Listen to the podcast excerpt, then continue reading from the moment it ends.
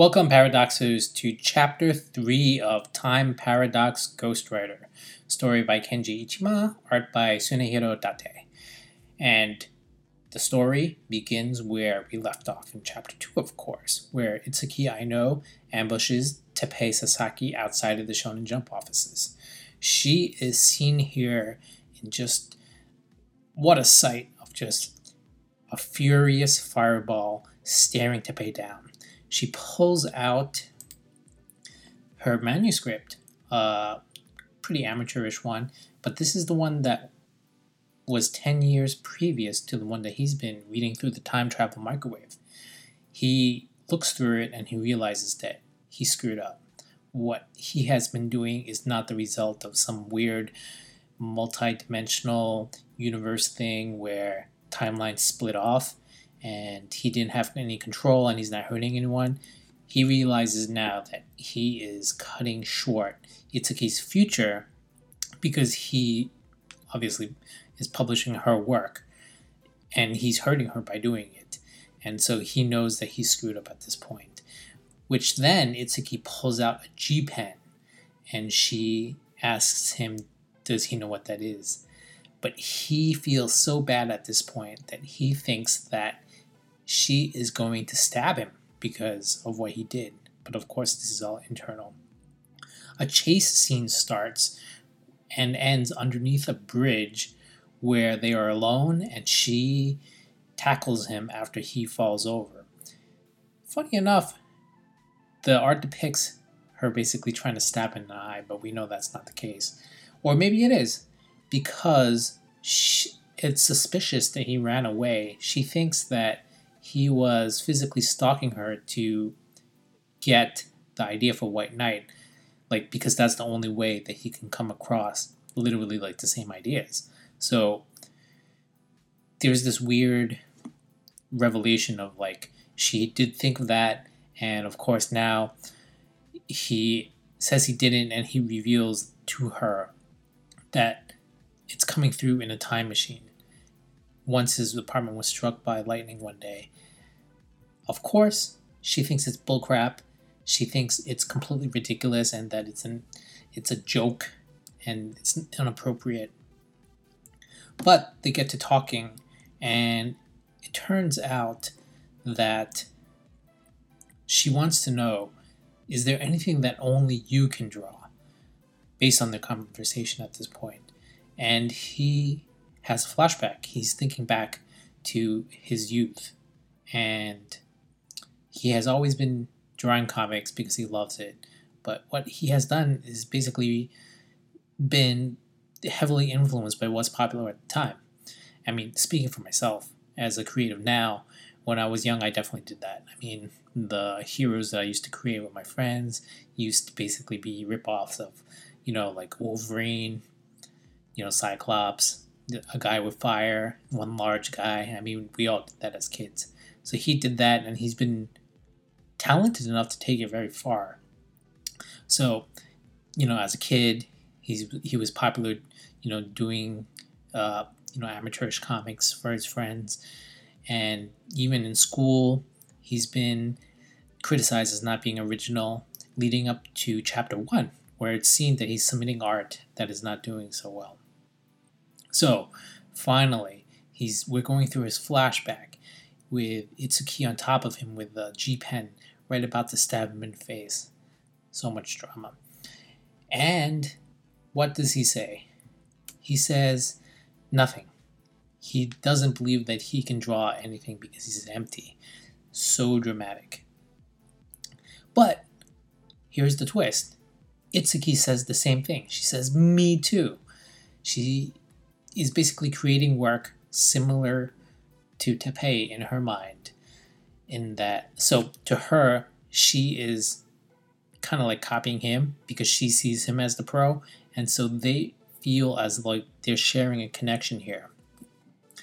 She reveals that she was bullied at school and that she drew manga to get away from them, but really what she wants is for her dream to come true, and that dream is to entertain all of humanity with my manga, which is very similar to Teppei. He just wants to draw manga that people enjoy. So these two have something in common.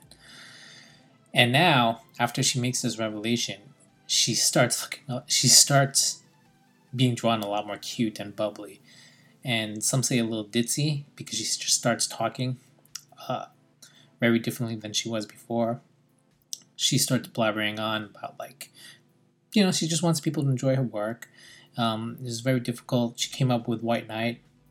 They think that uh, they came up with the same idea together, uh, and now that he's published, she wants to catch up with him. And I think that's where the series is going. They by the end of this chapter, Itsuki proclaims to him, you know, she's I'm not going down without a fight. So I leave White Knight in your hands. Good luck. The fight is on. And she says she will get him someday. So what we have here is a, change in direction of the story. Um, they still did not explain what the microwave portion of it is supposed to signify, but we have the two main characters now the person who created White Knight and the person who's ghostwriting it, and they have turned into rivals at this point. All right, now that we're done with the recap, we can go straight into the big topics. First topic is the Itsuki situation. So now that they set it up as a real character, the two people have met. They can become rivals. I think that's going to be a, a point of future storyline. Um, I think she's still in high school. That's why she's wearing a uniform. So she's a, a little bit behind there. In Japan, I think you can still be a professional, um, at least according to Bakuman. So we're going to see how that plays out.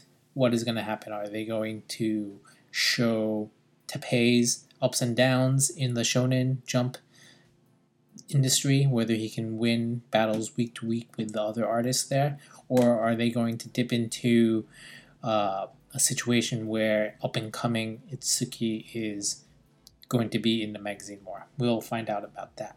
But it's really cool in that if you think about it, the future direction, which is now the next big topic, where are we going with this? I think where we are going with this is that Itsuki is going to create something better than White Knight.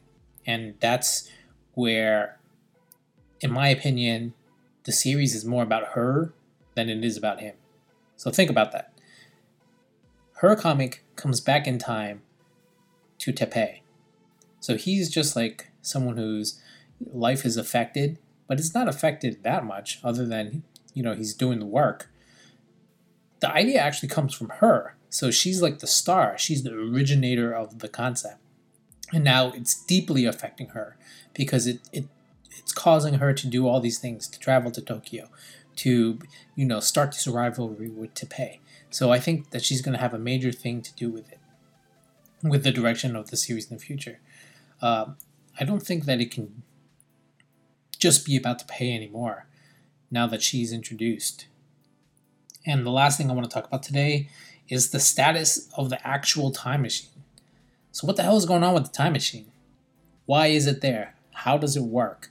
Is it going to keep on coming in the future now that they've met? Like, what is driving it? I think that is going to be one of the big storylines in the future and cause of more absurdity. All right, so, final impressions of this chapter. It was another great chapter filled with fantastic art. It focused on the meeting of these two for the time being, and I think it changed the direction a little bit uh, moving forward. I think we still need to look at the next chapter and see exactly how they want to write it. Uh, in the meantime, since there are some issues of Itsuki not being old enough to be a pro just yet, or maybe they'll solve that by just making her a pro. Um, you know, after she submits a storyline or two or something. We shall see. Looking forward to chapter four. So, everyone, thank you for the support so far. I hope you love the memes. Like and subscribe the video, it really helps me out. Follow me on Twitter at paradoxtweeter.com. Not .com. At Paradox Twitter. All right, guys. Peace out.